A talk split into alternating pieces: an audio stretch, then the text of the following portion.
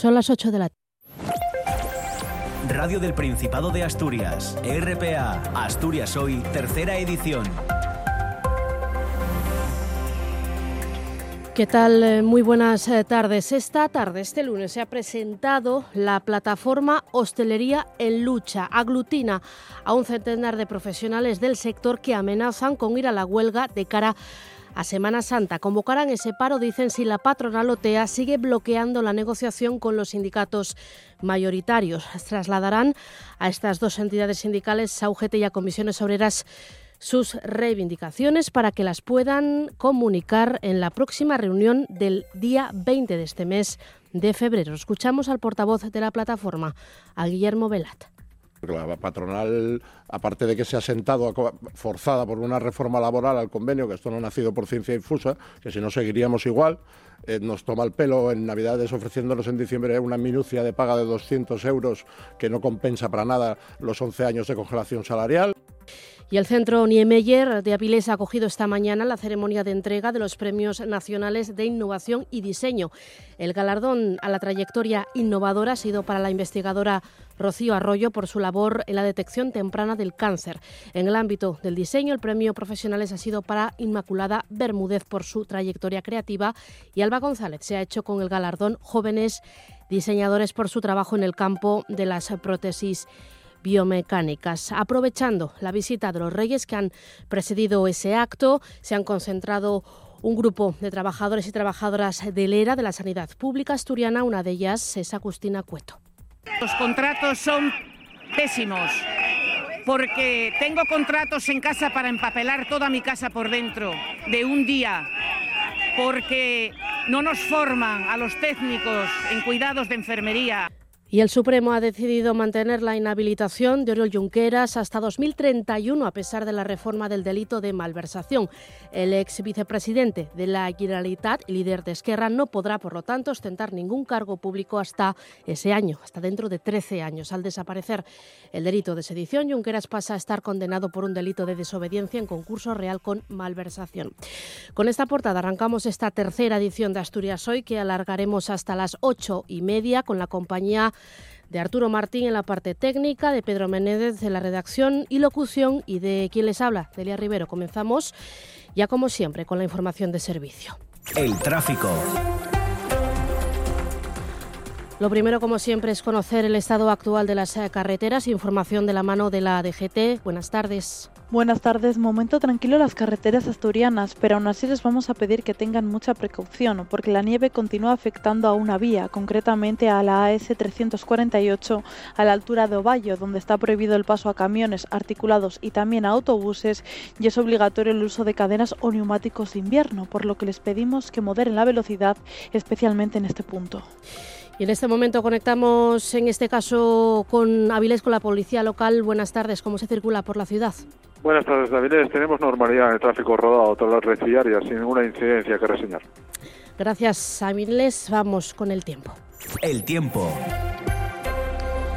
Momento ahora de conocer la previsión para las próximas horas de la mano de nuestra compañera Laura Arias. Buenas tardes. Muy buenas tardes. Tenemos por delante una madrugada en la que las mínimas suben, un ascenso térmico que va a limitar las heladas a zonas del extremo sur y además para esta madrugada hablaremos de heladas de carácter débil.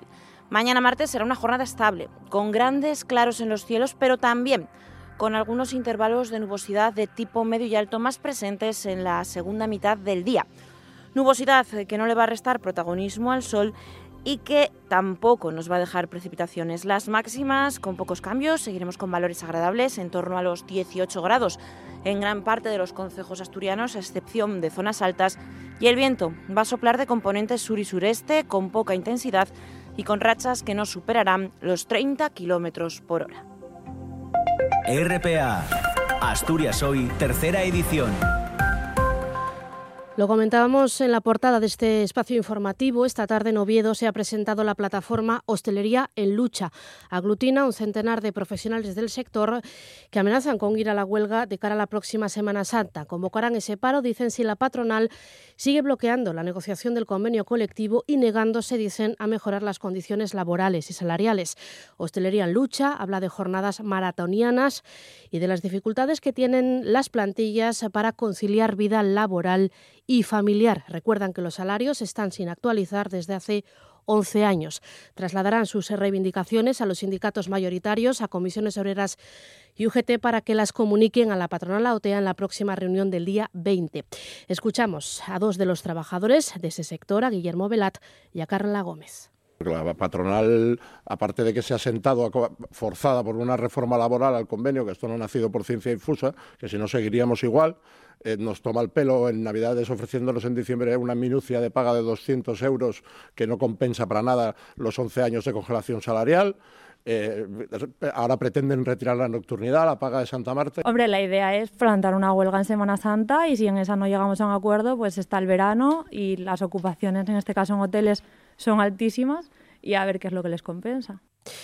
Y más asuntos de índole laboral, porque esta mañana en las afueras del centro Niemeyer en Avilás, aprovechando que estaban presentes los reyes asistiendo, como les decimos, a esa entrega de los premios de la innovación, se han concentrado un grupo de trabajadores y trabajadoras del ERA, de la sanidad pública asturiana también, lo han hecho pues para visibilizar sus dificultades laborales, eh, la merma de sus derechos.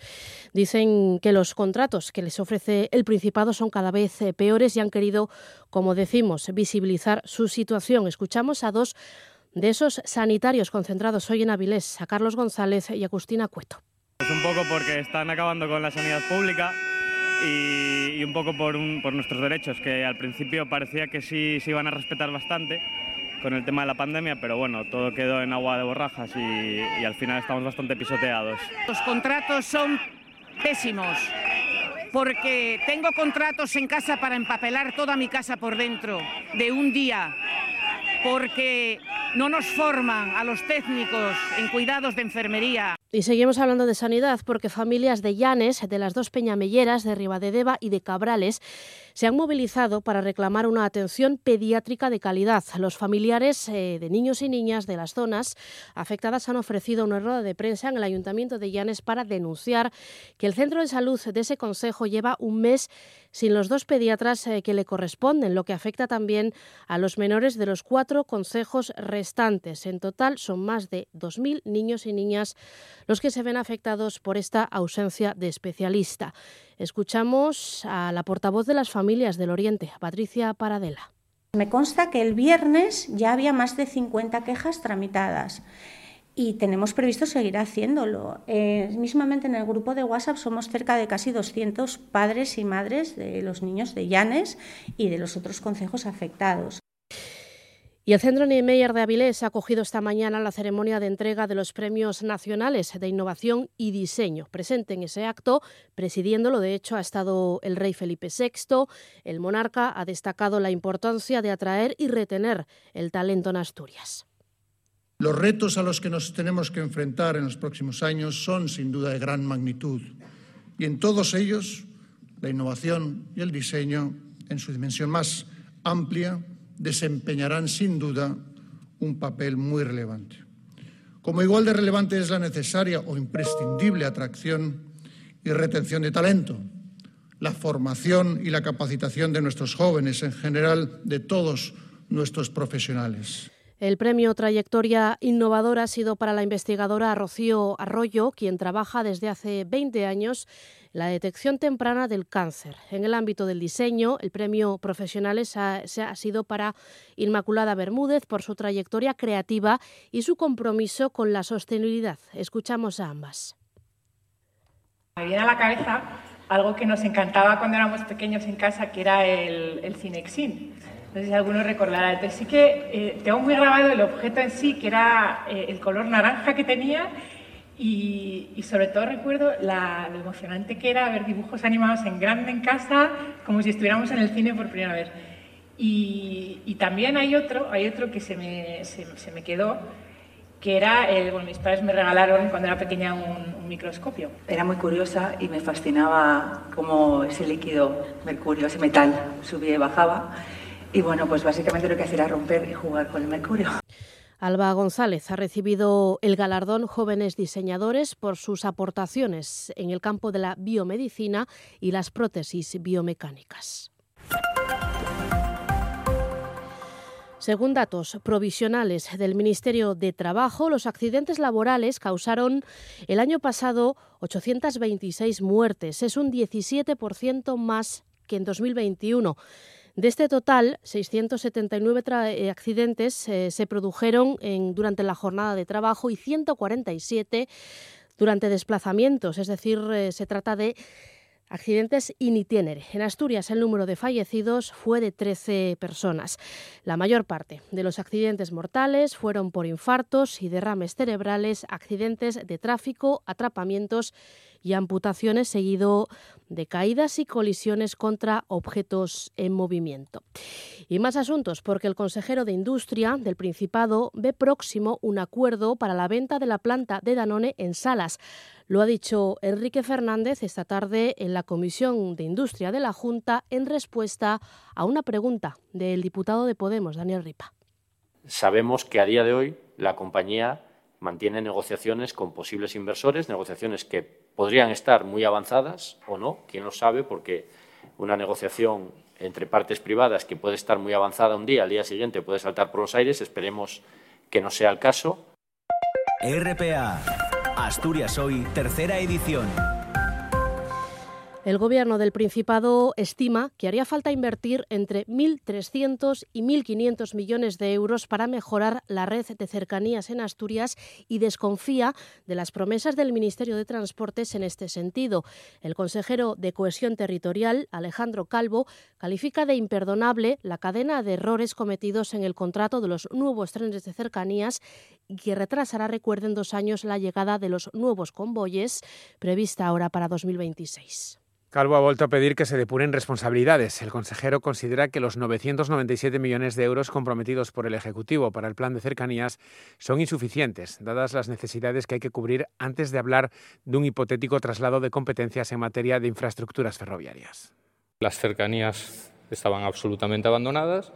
En el 2029, si recuerdan, tuvimos un episodio de, cientos de cancelaciones, se aplicó un plan de choque, se comprometió un plan de cercanías y ahora lo que nos genera, evidentemente, es un despropósito como este, genera dudas sobre ese cumplimiento global cuando necesitamos avanzar de manera decidida en muchos ámbitos, en las infraestructuras, en los trenes, en material rodante, pero también y sobre todo en la gestión.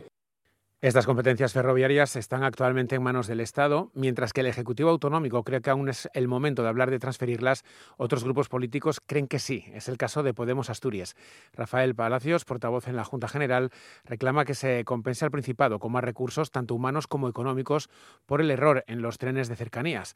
Acusa a Renfe de desidia y al gobierno de Adrián Barbón de indolencia y de ser incapaz de defender los intereses de Asturias. Y esta tormenta perfecta y la que condena Asturias, la que nos condena a, tener actualmente tiempos de viaje similares a los de 1960. Y ahí pedimos al presidente que no volviera a hacer ninguna otra gira por los ministerios porque cada vez que va, cuando vuelve, nos va peor que cuando fue. La chapuza constatada, en realidad, tendrá como consecuencia que se retrase, como decíamos, lo que no oye más que un parche, y otro partido de la oposición, Vox, pide que se constituya una comisión de investigación en el Parlamento asturiano para saber con certeza qué ha sucedido. Escuchamos a la diputada del partido de ultraderecha, Sara Álvarez Rouco. Nos parece incomprensible y por eso trataremos de recabar el interés de otros partidos a fin de que se solicite una comisión de investigación sobre este asunto para depurar responsabilidades. Y mañana se reúne la Alianza por las Infraestructuras para analizar el estado de las obras pendientes en Asturias. Sobre la mesa, el reciente escándalo generado por el error en las dimensiones de los trenes de cercanías que el Ministerio de Transportes contemplaba para Asturias y para Cantabria. Presente en la reunión de esta tarde para preparar la de mañana ha estado el colectivo Asturias al Tren. Su portavoz, Carlos García, ha advertido hoy en RPA que debido a ese error en las medidas y según los cálculos que manejan en la asociación, el retraso en la entrega de las unidades previstas será de unos cuatro años y no de dos como plantean desde el Gobierno central. Nosotros no pensamos que el retraso va a ser dos años. Nosotros eh, hacemos cálculos y pensamos que el retraso de la apuesta real y efectiva con pasajeros eh, nos vamos a los cuatro años, o sea, nos vamos hasta el 2027 y debido a eso y con más motivo la reforma horaria es inaplazable tanto de las ancho y métrico como las de ancho ibérico. Las de la antigua FB es inaplazable primero porque es que no vamos a tener trenes. Hay que rediseñar la mayor área. Le gusta al consejero Alejandro Calvo y al viceconsejero, les guste o no, que están bordeando el tema, llevan años bordeando este tema. Además, desde Asturias al tren se muestran escépticos respecto a la posibilidad de que, tras el error cometido en el diseño de las máquinas, la Administración Central pueda cortar los plazos de entrega. En cualquier caso, Carlos García plantea como solución parcial que la entrega se vaya haciendo simultáneamente a la fabricación de cada máquina y no esperar a que esté construido y homologado todo el lote. Además, también exige al Principado que en la reunión del próximo 20 de febrero reclame al Ministerio de Transportes la creación de una comisión de seguimiento en la que se traslade toda la información necesaria sobre toda esta cuestión. Nuestra postura sería que, o sea, no esperar a que estén todos los trenes terminados.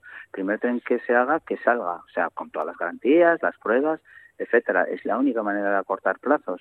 Eso, pero nosotros también vamos a exigir mañana la reunión por la alianza que tiene que haber una comisión de seguimiento, ya que tiene una reunión Cantabria y Asturias tienen una reunión con el Ministerio el día 20, sería bueno exigir al Ministerio que tiene que haber un grupo de seguimiento que una vez al mes, una vez al mes, informe al Gobierno de Cantabria y al Gobierno de Asturias y el Gobierno de Asturias nos informe a los que componemos la alianza cómo va yendo todo el proceso.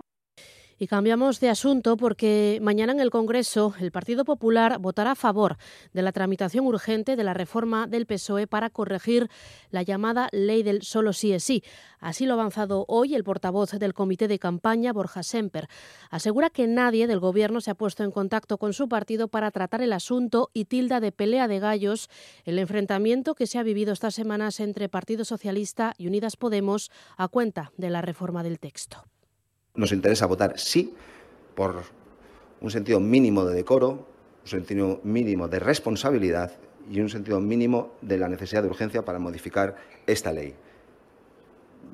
Eh, le confesaré que consideramos que el Gobierno está siendo absolutamente irresponsable. No vamos a entrar nosotros en esa irresponsabilidad y no nos vamos a poner en el mismo plano que el Gobierno. Desde el Partido Socialista, su vicesecretaria general, María Jesús Montero, insiste en que, tal y como exige el Ministerio de Igualdad, el consentimiento tiene que ser imprescindible en la reforma de la ley. Asegura que su partido optó por presentar la proposición para reformar el texto de forma unilateral porque, dice Montero, no se podía eternizar la discusión entre los socios de gobierno. Si estamos de acuerdo en lo político, que es estar de acuerdo en que el consentimiento es el núcleo de la ley y, por tanto, tiene que estar preservado en cualquier modificación para que la voluntad de la mujer no sea interpretable cuando sufre una agresión. Y como saben ustedes, fundamentalmente en aquellas situaciones en las que su silencio por miedo, por pánico, le impide siquiera pronunciar palabra. El consentimiento para el Partido Socialista es imprescindible. Y seguimos con información de tribunales porque el Tribunal Supremo mantiene los 13 años de inhabilitación para el exvicepresidente catalán Uriol Junqueras al rechazar rebajar su condena por la reforma del delito de malversación. Con esta decisión, Junqueras no podrá presentarse a las próximas elecciones al quedar inhabilitado hasta 2031. El alto tribunal ha revisado la sentencia del procés tras la reforma del Código Penal que deroga el delito de sedición y modifica el de malversación. En su auto, los magistrados condenan a Junqueras y a tres exconsillers, Rumeva, Turul y Basa, por un delito de desobediencia con un delito de malversación. Marta Vilalta portavoz de Esquerra, habla de golpe a la democracia por parte del sistema judicial. Aplicar el Código Penal como si no hubiese habido una modificación, manteniendo, por lo tanto, la interpretación que introdujo el PP en el año 2015 para perseguir de forma directa al independentismo, mantener este Código Penal y no revisar esto cuando lo hemos cambiado legislativamente es una muestra más de esta arbitrariedad de la justicia española. RPA, Asturias Hoy, tercera edición. El Principado perfila un nuevo modelo de acogimiento residencial que implementar en los centros de menores cuya tutela custodia recae sobre la Administración autonómica. Serán residencias de menos de 30 plazas en las que preferiblemente las habitaciones serán individuales. A día de hoy en Asturias hay unos 300 menores que viven en este tipo de centros de acogida. La mayoría son mayores de 15 años. Este mediodía, aquí en RPA, en la segunda edición de Asturias Hoy, la directora del Instituto Asturiano para la Atención Integral a la Infancia y las Familias, Marta del Arco, reconocía que en esa franja de edad muchos problemas de comportamiento se derivan de situaciones familiares complejas a nivel emocional porque mm, bueno, la adolescencia sí es un periodo evolutivo convulso, tanto fisiológicamente como emocionalmente, y más en estos momentos en los que confluyen pues muchísimas cuestiones post pandemia que hemos analizado y hemos visto pues cómo se ha resentido en general la salud mental. Y en el caso de nuestros chicos y nuestras chicas en estos periodos eh, mm, adolescentes, pues además se unen estos problemas de comportamiento que en el 90% de los casos están asociados a negligencia o abandono emocional. Y las personas que perciben el salario social básico en Asturias ya pueden solicitar el complemento vital para el alquiler previsto en la Ley de Garantía de Derechos y Prestaciones Vitales como derecho subjetivo. No es necesario, por lo tanto, pedir la ayuda ordinaria al alquiler. Las personas interesadas solo tienen que presentar el contrato cuyo importe no puede superar los 500 euros mensuales. La ley establece que tendrán derecho a recibir el 50% de la cantidad que abonen como inquilinos. El formulario para solicitar este complemento al salario social básico puede descargarse ya en la web de la Consejería de Derechos Sociales y Bienestar del Principado. Para la vicepresidenta primera y ministra de Asuntos Económicos, eh, Nadia Calviño, todo hace pensar que España recuperará el PIB, el Producto Interior Bruto, previo a la pandemia durante este año 2023. Eh, pide la ministra poner especial atención a la evolución de los dos mercados eh, más vitales para nuestro país, que son para ella el energético y el laboral. Cree que es urgente para España que la Comisión Europea presente un proyecto legislativo para la revisión de las reglas fiscales que permita avanzar lo máximo posible y que culmine, pide Calviño, en la segunda mitad de este 2023, coincidiendo con la presidencia española del Consejo Europeo. España considera urgente que la Comisión Europea, instamos a la Comisión Europea que presente cuanto antes un proyecto legislativo para que podamos avanzar eh, lo máximo posible durante la presidencia sueca y podamos culminar este expediente, si es posible, durante la presidencia española. Hoy se cumple una semana del grave terremoto que asoló hace siete días el sudeste de Turquía y el noroeste de Siria. Los servicios de rescate buscan ya a los últimos supervivientes y el número de víctimas mortales supera las 35.000. La cifra de heridos es por el momento de 85.000 en los dos países. El grueso de víctimas se concentra, eso sí, en Turquía. Por otro lado, la Fiscalía turca investigará posibles negligencias en la construcción de los más de 6.000 edificios que se han venido abajo en el país. Se han dictado 113 órdenes de investigación, de detención, algunas de ellas contra constructores sospechosos de haber eliminado pilares básicos para ganar espacio en las viviendas que finalmente ha destruido el terremoto. En las últimas horas, bomberos españoles y turcos han podido rescatar a varias personas, entre ellas dos mujeres eh, que han pasado más de 140 horas bajo los escombros. Elena Marcos, presidenta de la Unidad Canina de Rescate del Principado, acaba de regresar de Turquía. Ha intervenido esta tarde en el programa Siempre al Día de TPA. Te iban llevando a localizaciones, a escombros donde hubiera habido algún indicio de que hubiera habido gritos o de que, bueno, era todo o sea, uno parar. Tú, desde que empezamos a trabajar fue uno parar. Coger el perro, coger un grupo de bomberos, eh, que eran los que se pueden ocupar si encuentras a alguien de, sacarlo y pipa, de escombro en escombro, o sea, edificio derrumbado en edificio derrumbado. Y mientras, Defensa ha iniciado ya el repliegue de los militares españoles desplazados a la zona afectada por esos terremotos, tanto la UME, la Unidad Militar de Emergencias, como la de Infantería de Marina de la Armada. Escuchamos a la ministra de Defensa, a Margarita Robles. Tanto la UME como eh, Infantería de Marina está empezando ya el repliegue porque efectivamente ya las labores de salvamento y de rescate ya prácticamente es imposible. Eh, es verdad que ha habido eh, actuaciones que podemos decir que han sido milagrosas porque se han salvado a personas que nadie hubiera dicho que estaban vivas, pero en el día de hoy se está empezando ya el repliegue. Y el Ayuntamiento de Gijón ha activado hoy el nivel 1 del protocolo de actuación en episodios de contaminación del aire en la zona oeste. Además del control de la calidad del aire, se ponen en marcha varias medidas para hacer frente a la polución. Por ejemplo, grandes industrias como ArcelorMittal, EDP y la Autoridad Portuaria del Musel deberán adoptar medidas de reducción de emisiones y regar con agua los viales en las instalaciones. Además, se limita la velocidad en las carreteras de la red estatal y autonómica de la zona de los 120 kilómetros habituales a los 90 kilómetros por hora. Se procederá además al riego de carreteras de viales tanto en zona urbana como industrial. También se prohíbe la quema de restos vegetales. Precisamente, la coordinadora ecologista de Asturias ha denunciado ante el Ministerio para la Transición Ecológica la pasividad del Gobierno del Principado y de los ayuntamientos para actuar y proteger la salud pública. Escuchamos al portavoz de la plataforma Fructuoso Pontigo.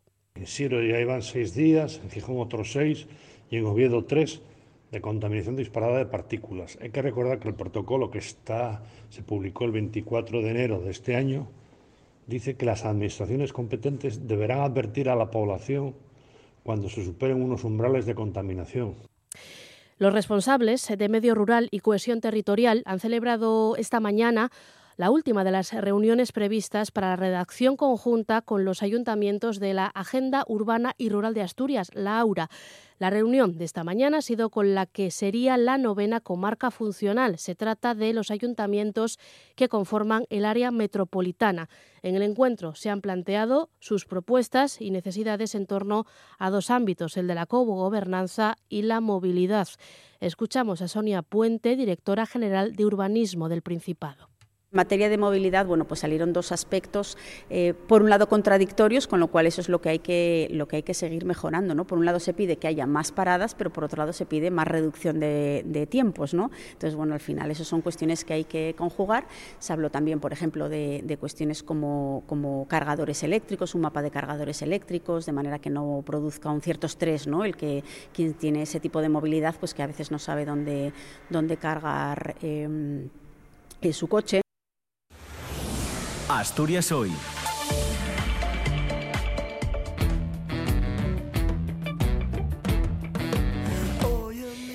Y nos vamos eh, con la versión de Alberto y García del tema Porque te vas, compuesta por José Luis Perales. Carlos Saura la incluyó en su película Cría Cuervos en 1975. Hoy se ha escuchado este tema en la capilla ardiente del cineasta aragonés en Madrid. Se quedan ahora con el deporte, se quedan con tiempo añadido. La información vuelve a RPA mañana a las 8 de la mañana, la primera edición de Asturias Hoy. Buenas tardes. Todas las promesas de mi amor se irán contigo. Me me olvidarás. La estación lloraré.